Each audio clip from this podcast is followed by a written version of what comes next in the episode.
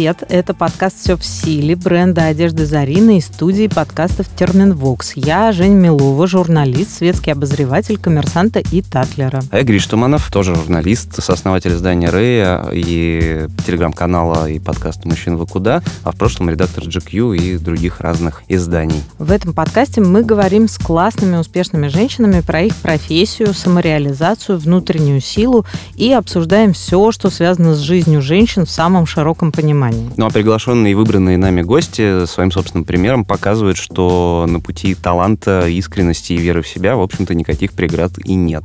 Своими смелыми поступками они каждый день борются со стереотипами о женщинах, бескорыстно помогают другим и, что еще важнее, не забывают и не сомневаются, что сила есть у тех, кто в свою силу верит. Сегодня мы встретились с Дарьей Саркисян, медицинской журналисткой и соосновательницей телеграм-канал про доказательную медицину на Мачи Манту. Также вы могли слышать ее в одноименном подкасте «Медузы». Даш, привет. Привет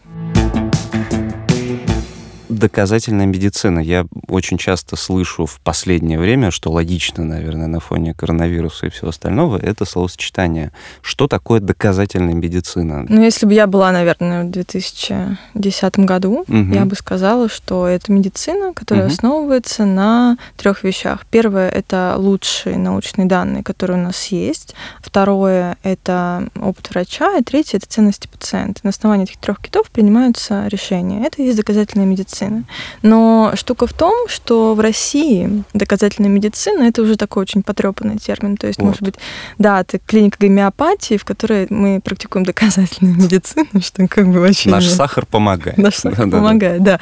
У нас есть миллион исследований, которые, правда, очень плохого качества. Ну, в общем, кто спрашивает. Поэтому сейчас там какое-то какое-то объединение врачей, они пытаются как-то говорить, ну нет, это, это нормальная медицина, это современная медицина, чтобы ну, как-то вот уйти от этого термина, который уже совершенно в нем нет того смысла, который был изначально. А чем доказательная медицина отличается просто от традиционной? Вот э, у меня бабушка была медик, и я тот ребенок, который вырос в обнимку с 12-томником малой медицинской энциклопедии, и дико любил разглядывать картинки там. И кажется, туда, в эту энциклопедию попадали уже только какие-то, ну, в общем, там про гомеопатию там не было.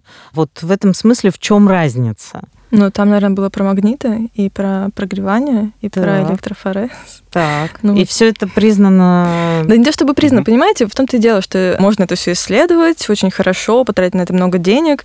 Проблема в том, что даже как бы то, что мы знаем о работе организма, подсказывает нам, что, скорее всего, это не работает. Но мы можем исследовать, и до тех пор, пока мы не исследовали, мы говорим, что этого нет доказанной эффективности. Когда мы исследуем и выясним, что есть доказанная неэффективность, другой вопрос. В идеале та обычная медицина, за которой мы приходим в городскую поликлинику, она должна быть вот именно такой, про которую я сказала, на трех китах. Угу. И, но в России, вот как раз-таки, когда evidence-based medicine, доказательная медицина пришла в Россию, вот эти вот все врачи, которые познали Бога западного, они, собственно, начали себя очень резко противопоставлять вот всем тем людям, которые лечили очень прекрасными советскими препаратами, которые тоже там особо не исследовались. Вся эта великолепная физиотерапия, грязелечение, минеральные воды, вот это вот все. И они себя начали противопоставлять этим людям. Чем дальше, тем, видимо, взрослели эти врачи, тем больше они смягчались, тем больше вообще врачей хороших становилось больше. Стало понятно, что конфликт ни к чему не приведет. Нужно договариваться,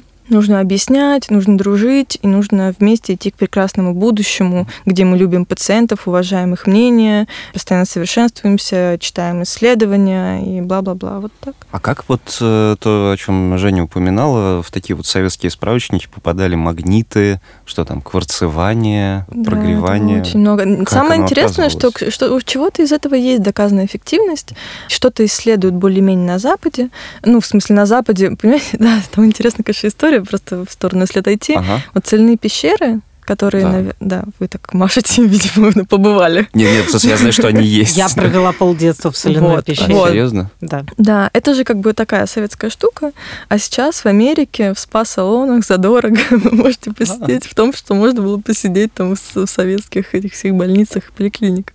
Вот, это, конечно, весело, но в смысле это не имеет никакого, ну, да. к сожалению, опять же, обоснования. Нужно провести там двойное слепое рандомизированное исследование, угу. и, простите за все эти термины, но, в общем, исследование исследование, устройство которого показывает нам, что да, скорее всего, там это работает или это не работает. То есть э, пока мы такое исследование не проведем, тот же там электрофорез или, не знаю, банки или что у нас там было еще из развлечений в детстве, я была болезненным ребенком, у меня все было.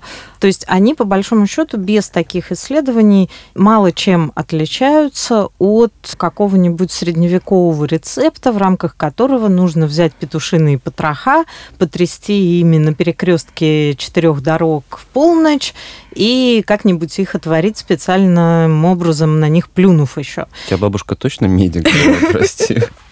Ну, радикально. Слушайте, вот если бы, опять же, я начинала доказательную медицину в России, я бы так сказала, да, это вообще вот все тоже в одну кучу. Но на самом деле, если мы посмотрим, опять же, клинические рекомендации различные, там, международных врачебных организаций, там написано примерно так. У нас, опять же, я же сказала, не хорошие данные мы используем, а лучшие данные, которые у нас есть. Соответственно, есть, например, заболевание, в котором мы применили метод А, который там всем помогает, кроме 5%.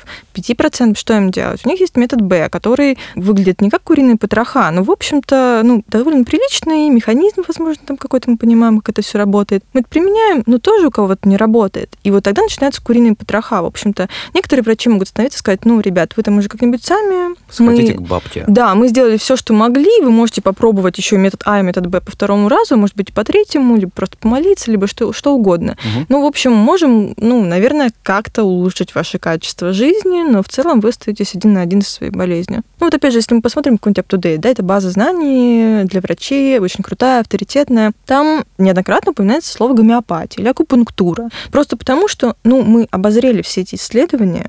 Ну, конечно, вот лучше всем остальным пользоваться, но вот есть там два косеньких исследования, которые показали, что, может быть, работает, ну, на ваше усмотрение, ребят. А вот, кстати, интересно, говоря о петухах, продолжая говорить о них и, собственно, доказательной медицине, да, это, безусловно, очень такой поп-термин сегодня, да. и, в принципе, слово научпоп, все действительно слушают подкасты про науку и медицину, там куча разных журналов и так далее. Сейчас все больше пользователей интересуются доказательным подходом к своему здоровью, читают, слушают, смотрят врачей, которые тоже за это ратуют, и не только врачей.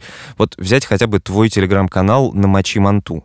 Реакция Манту – внутрикожный тест, который выявляет наличие туберкулезной инфекции в организме. Не пугайтесь, это наш голосовой помощник Зарина, которая, как всегда, вовремя. Евгения, любопытный факт. Недопустимость контакта пробы с водой – это миф. Место укола можно мочить, но нельзя повреждать механически. То есть, подожди, Зарина, вся наша жизнь, получается, была полна лжи, и мочить манту можно. Вы можете все. Я бы тоже мочила, если бы мне кололи реакцию манту. Но некуда.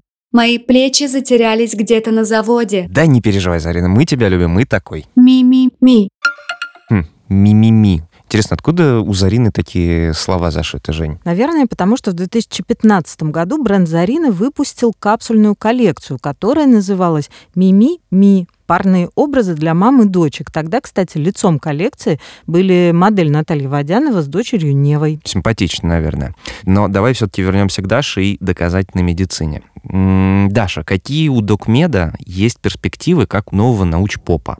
При том, что есть э, все еще, как Женя верно заметила, все эти соляные пещеры на Западе, есть э, Гвинет Пелтроу с ее вот этим безумием и так далее. Больно. Откуда? Почему наряду, собственно, с популяризацией науки до такой степени появилось такое количество этого безумного кварца, там, не знаю, внутренних богинь и прочего, не знаю, высвобождения путем имбиря не знаю, экстрасенсорных способностей? Это, наверное, вопрос не ко мне, это, наверное, вопрос к, не знаю, философам или психологам, потому угу. что действительно, казалось бы, вот, ну, можно всегда сказать, на русском лечится там святой водой, потому что нет нормальной информации. На русском действительно мало хорошей информации. Окей. С другой стороны, на английском-то ее полно, написано простым языком. Я не знаю, просто, видимо, людей не устраивает. То, что я рассказываю, это, во-первых, скучно, во-вторых, сложно. А-а-а. То есть, как бы, чтобы понять, что врач действует правильно, тебе там, ну, вот по-хорошему нужно очень сильно вникнуть, почитать, все дела. А тут ты приходишь в магазин Гвинет Пелтеру, это не реклама, ни в коем случае, никогда не берите Не ничего. ходите туда. Да, и видите вот эти вот нефритовые яйца, и это так чудесно описано, и она такая вдохновляющая, она такая актриса, и такая прекрасная, и все эти mm девочки, и этот сериал Netflix, и все вот это вот это. mm И такой, я хочу быть частью этого. И все, видимо, так это работает. Ну да, она же миллионерша, но конечно. Но с другой стороны, э, вот как раз к вопросу, она миллионерша. Условно говоря, в индустрии, наверное, советской, как раз той самой традиционной медицины, в которой электрофорез, там, может, и денег нет на то, чтобы провести те самые исследования, чтобы доказать, допустим, что электрофорез эффективен или неэффективен. В индустрии как раз кварцевых кристаллов и прочего-прочего денег, э, насколько насколько я могу судить, вот просто очень и очень много. Почему бы, казалось бы, этим людям, которые эти деньги делают на этих замечательных минералах, не потратить часть этих денег на то, чтобы доказать эффективность того, что они продают. Таким образом, мы приходим к выводу, что они на самом деле сами-то в курсе, что это не может быть доказано, и это не может ну, работать? Или все-таки среди них есть истинно верующие? Я думаю, они просто пытаются мыслить широко. Ну, если мы говорим про фармкомпании, которые производят очень узнаваемые препараты, которые тоже не проходили нормальные исследования, и более того, это часто патентованные препараты, не всегда дженерики, то есть это препарат, который оригинален, у него нет аналогов. Соответственно, фармкомпания заработала на нем, на его рекламе уже достаточно много, uh-huh. может быть, заработала на нем достаточно много, потому что потратили люди очень много. В общем, и эти люди как-то придумывают какие-то слова про то, что мы верим в этот препарат, uh-huh. и вот он уже такой опыт применения. И, ну, ты понимаешь, что они просто как бы уже на сковородке. Они, они все прекрасно понимают. Ну, а вот да. Paltrow, может быть, реально верит, потому что, правда, это все очень красиво, ты там освобождаешь свою внутреннюю богиню, вот угу. это вот все, это, это же ну, ты же прям лучше себя почувствовал. Да, да, чем вот это вот доверительный интервал, там угу. вот это вот все. Ну нет. Насколько сложно этому противостоять? Нам хочется, чтобы вы с бенгальскими огнями как бы нам это рассказывали, а у вас как-то их тут нет. Почему я должен журнал Nature читать? Mm. Насколько сложно конкурировать за человеческие умы? Мне кажется, я не конкурирую, у меня нет такой цели. Я даже не знаю, полезна ли моя работа. Я О. просто, ну, просто ее делаю, потому угу. что мне это не сильно отвратно. Начнем с этого. Отличный подход. Ну, Мне ничего нравится. другого я делать, очевидно, лучше не смогу, и, угу. и все. Ну, остальное это уже как получится. Может быть, я врежу людям все это время. Я не знаю. В общем может быть, неправильно читают мои тексты и из-за этого делают какие-то странные выводы. Я без понятия. Но я понимаю, что до тех пор, пока меня нанимают, платят зарплату, пока подписчики подписываются, Возможно, это кому-то интересно. Я без понятия, как секрет того, что это происходит. Даш, а вот ты закончила журфак МГУ, и ты говоришь о том, что, занимаясь доказательной медициной, ты тратишь примерно 80% своего свободного времени на самообразование. А если предположить, что у тебя было бы образование Нет, медицинское, нет, вот если бы уже сходила. Okay. А вот ты дипломированный врач, но при этом, не знаю, увлекаешься журналистикой, то как тебе кажется, был бы устроен твой день? Сколько процентов свободного времени приходилось бы тратить на то, чтобы повышать знания в области журналистики, или все-таки даже с медицинским дипломом все равно приходилось бы тоже количество времени тратить на повышение квалификации именно в медицинских вопросах? Ну, медицинское образование, медицинской журналистики дает не очень большую фору на самом-то деле, потому что, во-первых, если ты учился в России, то я знакома с многими людьми, я ходила на лекции в медицинский университет, я видела все это своими глазами, и это просто ужасно. Последний человек, с которым я разговаривала, студент для одного из своих материалов, он учится на супер элитном факультете, на котором, ну, если бы так получилось, что меня закинули бы в мединститут, я бы туда пошла, потому что ну, это лучшее, что есть, насколько я понимаю. И вот им там на лекции говорили, что если не кормить ребенка грудью, то он геем вырастет. Это ну, первый медицинский университет. Ну, алло, как бы. Э, и О. там вот такое говорят. А провести 6 лет своей жизни, ну, фильтруя базар, извините, своих преподавателей, я не готова. А потом на экзаменах ловить непонятно что, в том смысле, что ты знаешь, как правильно, но говоришь по методичке, тоже мне не очень интересно. Я думаю, что человек, который прошел через эту систему, не сломался, выучил английский, там хорошо образовался, он все равно понимает ограниченность своих знаний. То есть, окей, он как-то попытался наверстать упущенное и обучился, потом он понимает, что ну, он разбирается в очень малом количестве вещей. Более того, за 6 лет уже все вообще поменялось, и ему нужно выбрать узкую специализацию, в которой он будет будет совершенствоваться за дня в день, если он идет дальше врачом. Чтобы работать журналистом, все равно ты сегодня пишешь про болезнь Крона, а завтра ты пишешь про миопию. И медицинское образование тебе даст, ну, ты просто чуть-чуть проще ведешь в тему, может быть. И все равно нужно открывать все те же источники, mm-hmm. читать их. Не говорю, что нужно, если хочешь быть медицинским журналистом, обязательно иди на журфак. Тоже как не очень хороший совет. Ну да. Но эти люди, которые учились на врачей и идут в медицинскую журналистику, они иногда немножко самоуверенные. То есть уже это изменилось, представление, а они по-прежнему пишут так просто потому, что они знают. Но но это знание уже устарело. А я пойду проверю, потому что я не знаю, и я буду искать свежую информацию. А у тебя не возникает синдрома самозванца в связи с этим, когда ты начинаешь высказываться на какую-то медицинскую, допустим, тему? Ну, я же не высказываюсь. Моя работа, она очень ремесленная. Я, во-первых, перекапываю, перечитываю все источники хорошие. Во-вторых, я, если это ну, необходимо, говорю с врачом, который специализируется там, не знаю, специализируется на э, недержании мочи. Ну, угу, это угу. очень узкая тема, и он действительно да. в этом специалист, не рандомный урок невролог. И он это все читает и говорит, у вас там ошибка, там неправильный акцент, там сделайте так, ну и все, и текст выходит. Ну, это идеальное развитие событий. Ну, в общем, если есть какой-то экстренный новостной повод, ты это просто пытаешься максимально хорошо сделать без участия врачей, но по хорошим источникам, потому что должен подкреплять каждое свое утверждение каким-то исследованием угу. или рекомендацией или чем-то еще. А вот наверняка же часто происходит так, что даже подкрепленные исследованиями рекомендации, например, там не целуйся с собакой, не мой мясо и другие, ну, все равно никто не хочет смотреть на эти самые изыскания научные, все просто не хотят в это верить.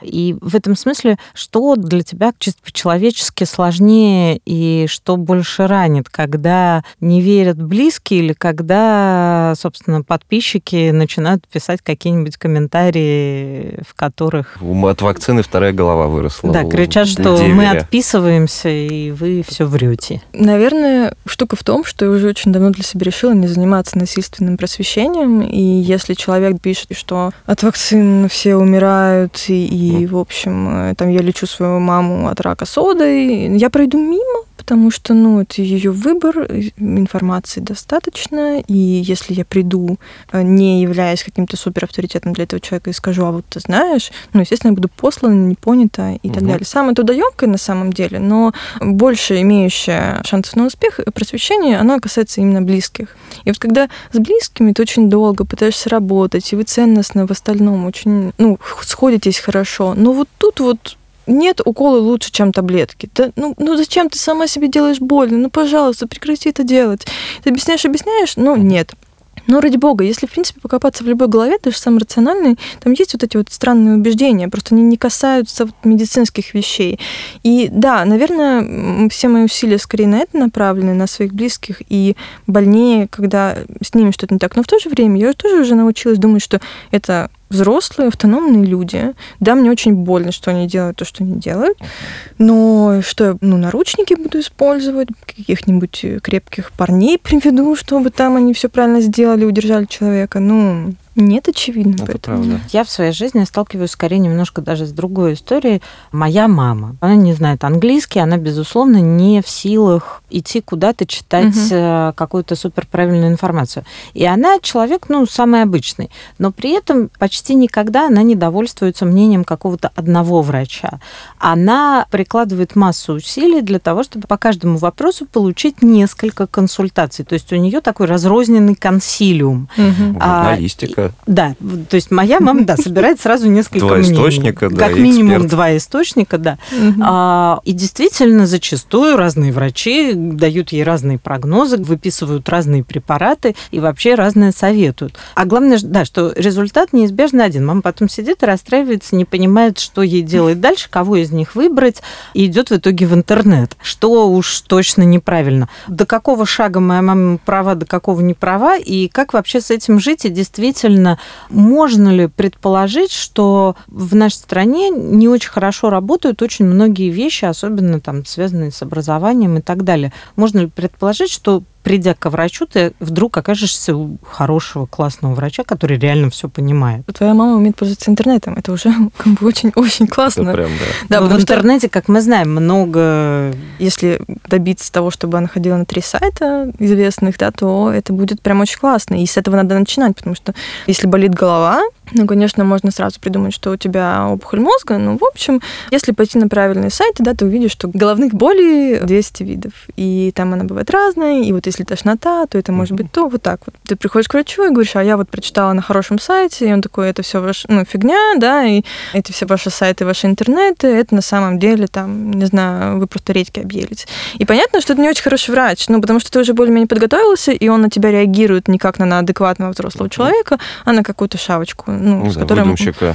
Да, и, ну, он, и он, типа, бог какой-то. Но на самом деле действительно можно взять второе мнение. И есть, был, наверное, уже проект «Как лечить» Алексея Эрлиха. Он кардиореаниматолог, и он, в общем-то, бесплатно нанял команду хороших врачей, которые проверяли другие выписки. У него брала интервью, и Мгм. говорю, ну вот как вы относитесь, когда берут второе мнение? Он говорит, ну окей, вообще это, это нормально абсолютно, я даже могу рекомендовать врача. И он не один такой говорит, что я могу рекомендовать хорошего коллегу. Но просто штука в том, что пациенты поступают не очень хорошо, они приходят и говорят, ну вот такие симптомы. И ко второму такие симптомы.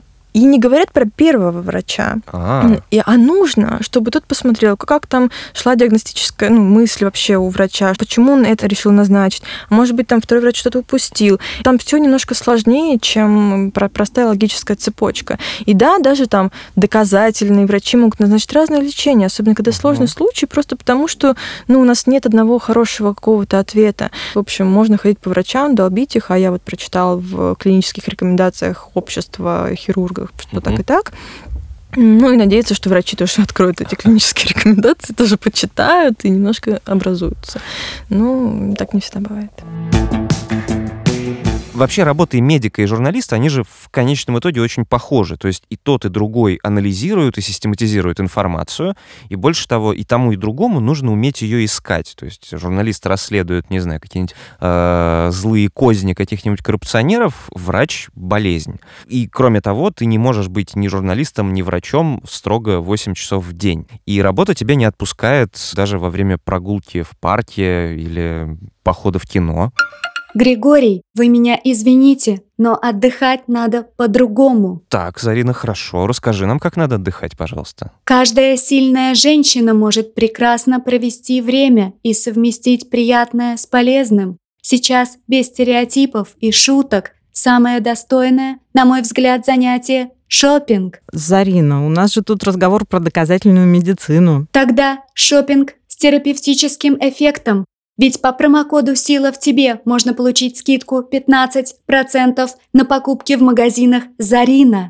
Золотые слова Зарина. Промокод, кстати, действует до 1 декабря, а все подробности в описании ролика. Так вот, э, возвращаясь к теме Даши. Как у тебя, Даша, с work-life balance, так называемым? На самом деле, ну, довольно сложно, потому что, правда, невозможно остановиться и не читать про медицину, потому что иначе ты просто что-то очень сильно упускаешь. Ты не можешь быть хорошим медицинским журналистом, не читая очень много про медицину.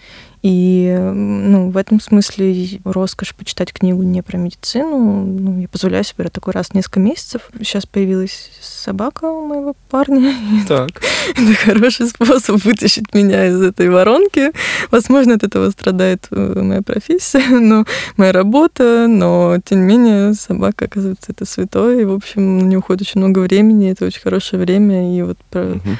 work-life Ну, balance я тот начинаю самый, да. понимать, что это Ах, такое. вот это что такое. Да. Но как Слушайте, вот, кстати, да. вопрос про целоваться с собаками очень важный. Просто а, одно дело, ну, как-то ты можешь объяснить себе, как не целоваться с собакой. Тебе будет трудно, но окей, ты справишься. Как объяснить собаке, что вы больше не целуетесь? Ой, да, я сейчас читаю книги кинологов, и они говорят, что ну, собака не обидится. Если даже вот, ну, она будет, когда, ну, ты просто накрываешься одеялом. Если она там начинает даже руки лизать, ее, ну, можно остановить, ей приятно, но в целом, ну, игрушки есть, можно, можно, она не расстроится. Хорошо. Ты воспользовалась служебным положением буквально, Женя. Да. Ну хорошо, а как ты переключаешься вообще? Помимо прогулок с собакой или разрешения себе почитать книжку художественную, допустим? Не, художественные же они у меня тоже все про аутизм и про СДВГ. Там.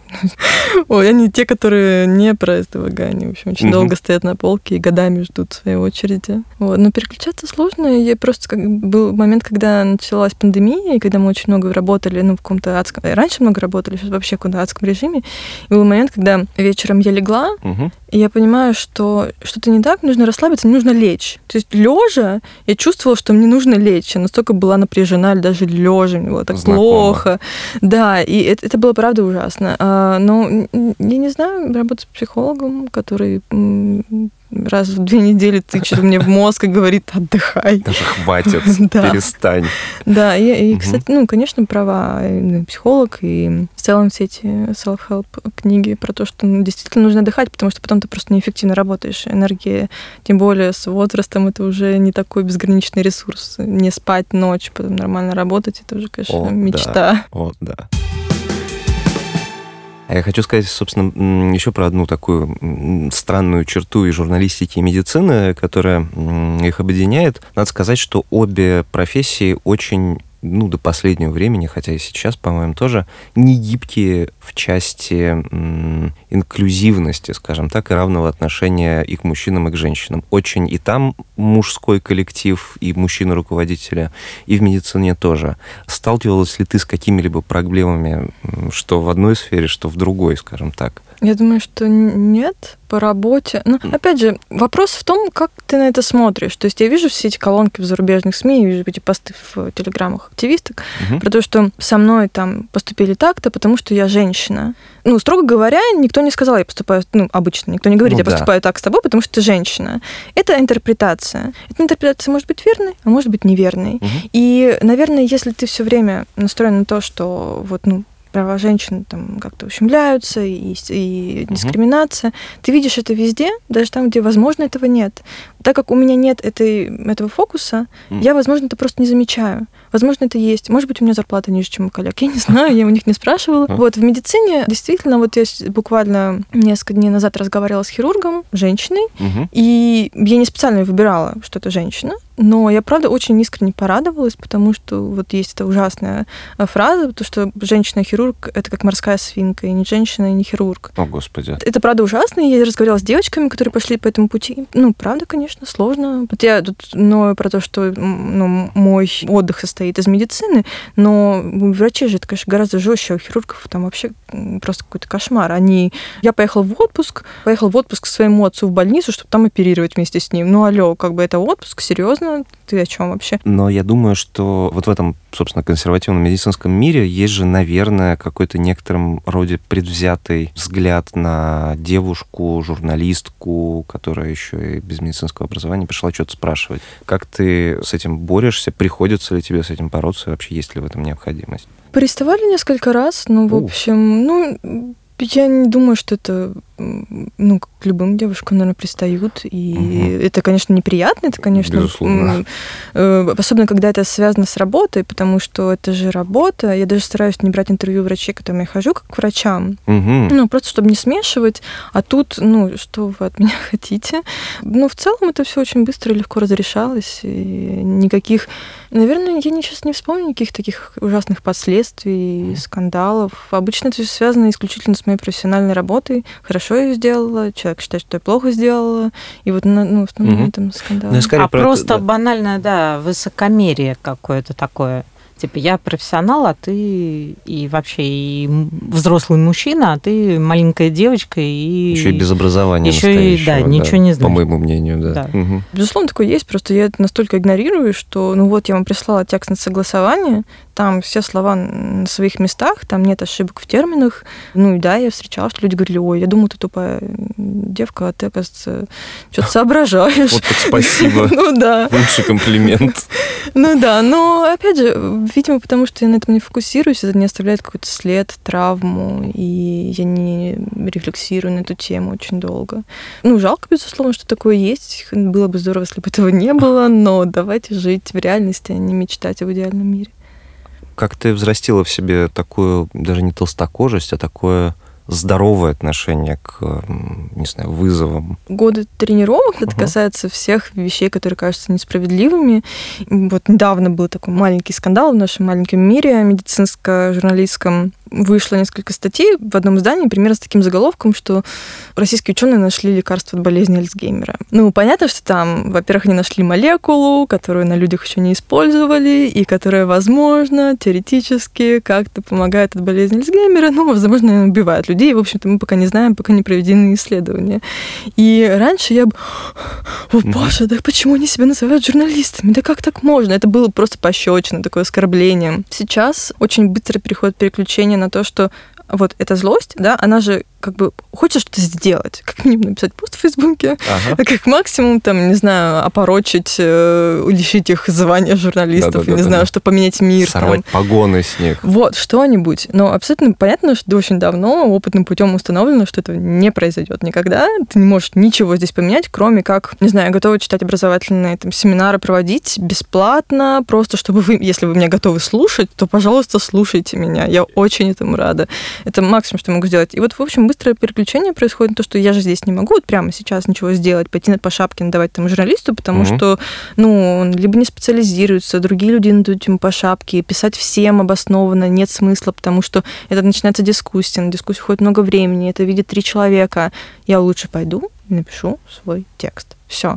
И ну, эта э, злость, она очень быстро конвертируется в такие вещи. Кто-нибудь там считает меня тупой, окей, 8 почти миллиардов людей на Земле, ты так считаешь, но если тебе интересно, то я вот сейчас пойду и сделаю текст, в котором, в общем-то, демонстрируется, что ну, не такая уж и тупая, там ну, что-то разбирается как-то в чем-то. Даш, а вот как по-твоему, у вот этих женщин, которые слышат про женщину-хирурга и морскую свинку, эту чудовищную аналогию, но тем не менее все равно идут по этому пути. Вот, например, у нас действительно в предыдущем выпуске нашего подкаста гость хирург-онкогинеколог Ольга Смирнова. Ну, она а... тоже похожие вещи рассказывала. Да, она рассказывает. Без свинок, да. Да. Вот что, может быть, есть общего у таких женщин, что ими движет и откуда они берут вот эту вот силу, которая помогает не просто осваивать очень действительно сложную профессию, но еще и преодолевать какие-то искусственно созданные трудности на этом пути. Мне кажется, это любовь к делу,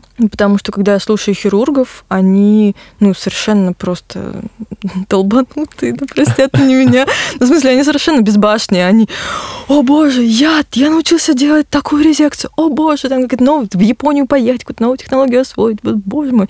И я помню, как один колопроктолог объяснял мне на ватрушке в столовой, в больнице, как он там проводит какую-то операцию. И, и он был такой вдохновлен. Такой... И вот думаю, девочки то же самое. Во-первых, может, кого-то просто такой азарт берет в том числе. Ну, вот когда я с ним разговаривала, да, там было скорее, я очень люблю эту профессию, и я могу доказать, что я могу работать в три раза лучше, и тогда я буду с ними наравне, мне будут давать такое же количество операций. Это обидно, это неприятно, но я, значит, порву всех. Черт, вообще удивительно, да, что женщине-хирургу надо доказывать типа больше там в три раза, чем mm-hmm. мужчине-хирургу. И серии я уже могу как бы быть хирургом, и я буду доказывать, что я профессионал. А здесь ты должна доказать, что ты сначала человек, потом профессионал и так далее. Это, в общем... Да, еще как бы по, по ходу этой деятельности отмахиваться от рук, которые пытаются ударить тебя по заднице. В общем, О, да. это, это тоже стоит некоторых усилий, в том числе моральных. Недавно был скандал как раз на эту тему связанный. Одна из студенток сказала, что меня нельзя трогать за грудь. И это, это реально... И все были шокированы. Да, все были шокированы. То есть никто ее не понял, в смысле, в чем проблема. Она там устроила скандал в Инстаграме с подачей заявлений. А окружающие этого хирурга люди, они такие, ну, всегда так себя ведет, в чем проблема, угу. и, и все. И, ну, и как, как, как разговаривать, как дальше объяснять? Ну, как-то надо, но, в общем, да, вот такие реалии. Что, может быть, есть э, у вас, чего, скорее всего, не было бы у мужчины-журналиста, который пишет про медицину, то это скорее, видимо, вот такой фактор какого-то мелкого бытового харасмента. Да, потому что если там говорить про что-то большее, там типа, не знаю, у меня больше эмпатии, ну это угу. просто стереотипы какие-то. Понятно, что есть мужчины, у которых тоже эмпатии сильно больше, чем у меня. А так, ну да, ну знаете, с э, пандемией, когда ты берешь интервью по телефону, в общем-то, О, да. и это заканчивается переходим к шуточному блиц тесту на определение твоей главной силы. Ой. Практически, да. Да. Женской силы. той Да. самой. Ингаляция вареной картошкой или кипятком с растворенной в нем звездочкой. Что происходит? Нет. Нет, ничего, Ничего из этого. нет. Хорошо, тогда платная клиника или государственная? Хватит, я не серьезно, что за вопросы? Нет, не знаю, нет. Ничего из этого. Прекрасно. Слушай, вот наконец-то мы нашли способ э, выбить Дашу из колеи просто. Заставить ее вздернуть брови. Антибиотики или гомеопатия? Антибиотики. Все. едомарин или красная рыба каждый день? Красная рыба. Отлично. Здоровое тело или здоровый дух? Дух. Хорошо. Ну и Доктор кто или доктор Хаус? Вы знаете, Доктор Хаус, но я пересматривала этот сериал, когда уже стала постарше, и понимаю, что Лиза Кадди самая прекрасная женщина на свете, а Хаус такой, вас, наверное, нельзя ругаться, но, в общем, он очень редиска. токсичная. Да. Абсолютно. Его нужно было выгнать примерно в первый день сериала, а дальше там заниматься какими-то своими делами. И все бы работало. Да, он очень плохо. Причем, как бы нет, если утилитарно подходить, он спасал одну жизнь в месяц, а если бы его не было, больница работала бы эффективнее и спасала гораздо больше жизней. Просто те бы умирали, которые с редкими диагнозами, вот и все. Вот, к слову, да, о мужчинах. Зато у него классные майки. Типа, И трости были И тоже трости, ничего. да. В общем... какие а, итоги, Женя? Итоги нашего теста таковы, что твоя сила в критическом мышлении. Это уж безусловно. Хотя не сказать, чтобы мы этого не знали с самого начала. Отлично. Даша, спасибо огромное, что пришла к нам. Вам Это было спасибо. очень весело. У нас в гостях была Дарья Саркисян, медицинский журналист и соосновательница телеграм-канала про доказательную медицину «Намочи манту». А это, в свою очередь, был подкаст «Все в силе». Меня зовут Гриш Туманов. И я, Жень Милова. Слушайте нас на всех удобных площадках, а это, я напомню, SoundStream, Apple подкасты, Google подкасты, CastBox и даже Яндекс.Музыка. Ну и, конечно, подписывайтесь на соцсети подкаст-студии Терминвокс и бренда женской одежды Зарина, чтобы не пропустить новые выпуски. Ставьте лайки, оставляйте отзывы и, конечно, пишите, кого из э, крутых, успешных женщин вы хотите услышать в следующих выпусках. Ну а пока, всем пока. Пока. Над подкастом работали ведущие Женя Милова и Гриш Туманов, голос помощника Зарины Даниэла Селицка, звукорежиссер Евгений Дударь, композитор Павел Афанасьев, редакторы Альбина Ахатова и Дмитрий Лебедев, дизайнер Елизавета Семенова, продюсеры Кристина Коржановская и Альбина Ахатова.